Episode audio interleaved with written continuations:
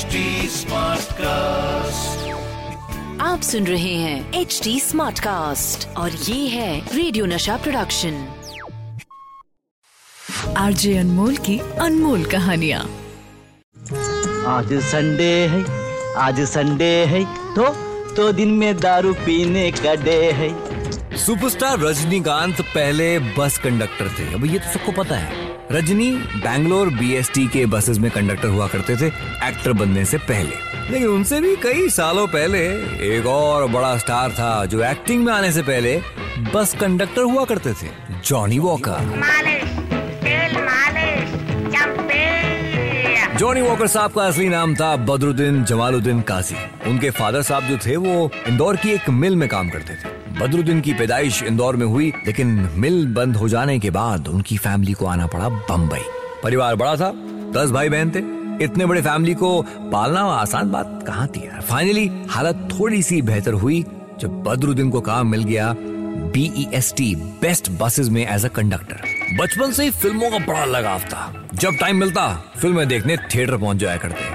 पसंद तो बहुत सारे एक्टर्स को करते थे, लेकिन कॉमेडियंस का बड़ा गहरा असर था उनपे उस जमाने के मशहूर कॉमेडी एक्टर थे नूर मोहम्मद चाली। आज ये नाम शायद थोड़ा कम सुना हो, लेकिन 1950s के जमाने में ही used to be the king of comedy तो हमारे बदरुद्दीन साहब, वो मोहम्मद चाली के कारनामे स्क्रीन पे देखते और फिर उनकी नकल उतारते। भाई फिफ्टीज के दशक की बात होगी बसेस में भीड़ बढ़ गई थी, सड़कें खराब थी, कई जगह तो सड़कें बनी नहीं थी, सफ़र बड़ा लंबा हो जाया करता था। अब भाई ना वॉकमैन थे, ना मोबाइल थे ट्रांजिस्टर भी नहीं थे वक्त बीते तो कैसे बीते? ऐसे में हमारे बदरुद्दीन साहब, जो कि कंडक्टर हुआ करते थे, उनके दिमाग में एक आइडिया आया। वो बस में लोगों को एंटरटेन करते थे। कभी अजीब अजीब सी शक्लें बनानी, कभी वहाँ पे कसरतें करना, चुटकुले सुनाना। लोग उनको कभी बदरू, कभी काजी कभी काजी जी अलग अलग नामों से पुकारते थे। सबके फेवरेट बन गए थे। इस दौरान बहुत सी फ़िल्मों में एक्स्ट्रास का काम ढूँढने लगे। कभी कभी छोटे मोटे रोल्स मिल भी जाते थे। अच्छा 1951 में एक फ़िल्म रिलीज़ हुई थी, हलचल। Nargis, Sitara Devi and of course Dilip Kumar उस फ़िल्म में थे। फ़िल्म में एक बहुत ही अहम कैरेक्टर था, बलराज सानी का। इसी फ़िल्म में हमारे बदरुद्दीन भाई जो हैं, वो छोटा सा किरदार निभा रहे थे।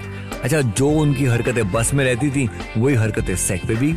सबको हंसाना, चुटकुले सुनाना, वो अजीबो गरीब एक्टिंग करना, ऐसा ही मौका था, और बलराज सानी ने उन्हें देखा। देखते ही वादा कर बैठे कि एक दिन एक फ़िल्म में अच्छा रोल ज़रूर दिलवाएँगे। अब थोड़ी सी बलराज सानी साहब की भी कहानी जान लेते हैं। भाई, जन्म हुआ था रावलपिंडी में।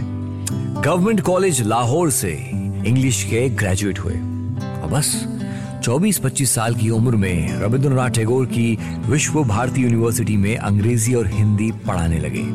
इसी दौरान कुछ सालों तक गांधी जी के साथ भी जुटे हुए थे। 1939 में बलराज चले गए लंदन। बीबीसी रेडियो की हिंदी सर्विस में अनाउंसर बन के। कुछ चार सालों तक बलराज सानी इंग्लैंड में ही रहे।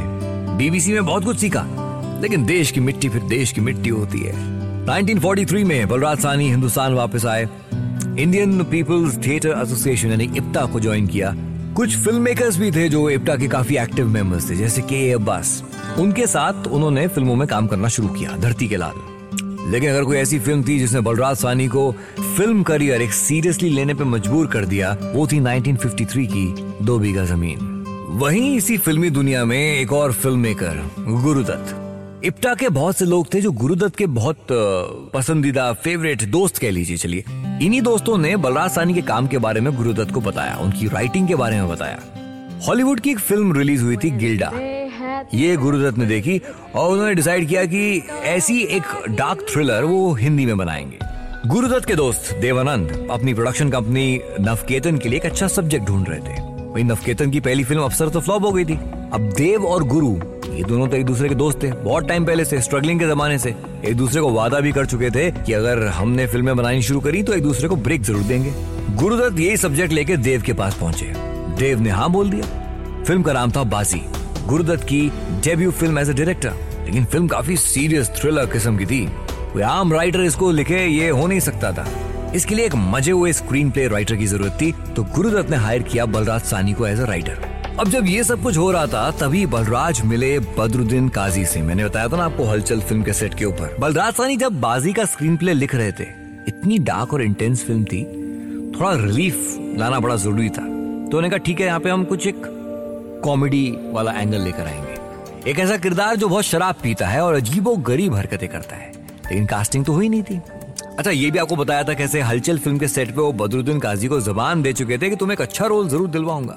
बलरात के जहन में बात घूमने लगी कि क्यों ना कॉमेडियन का रोल बदरुद्दीन को दिया जाए। उन्होंने बदरू से बात छेड़ डाली। अजी साहब नेकी और पूछ पूछ मगर अब चैलेंज ये था कि गुरुदत्त को कैसे कन्विंस करें कि भाई भाई आप सोचिए ना, एक बिल्कुल ही इनएक्सपीरियंस्ड एक्टर इतनी बड़ी फ़िल्म बना रहे हैं, देवानंद को लेके फ़िल्म बन रही है। और गुरुदत्त, शुरू से परफेक्शनिस्ट है भाई। अब कन्विंस कैसे किया जाए? तो बदरुद्दीन साहब और हमारे बलराज साहब ने मिलकर एक प्लान बनाया गुरुदत्त को कन्विंस करने का। कुछ दिनों के बाद एक मीटिंग थी। गुरुदत्त, देवानंद, चेतन आनंद, बलराज सानी सब के सब एक साथ बैठ के स्क्रिप्ट को डिस्कस करेंगे। अब उनकी मीटिंग शुरू हुई ऑफ़िस में, तभी वहाँ पे ज़ोर के उठापटक की आवाज़ शुरू हो गई। पता चला कि ऑफ़िस में एक शराबी घुसा है। इससे पहले कि कोई कुछ एक्शन लेता, शराबी मीटिंग रूम में घुसा है। देवानंद के पास आके कुछ बोलने लगा।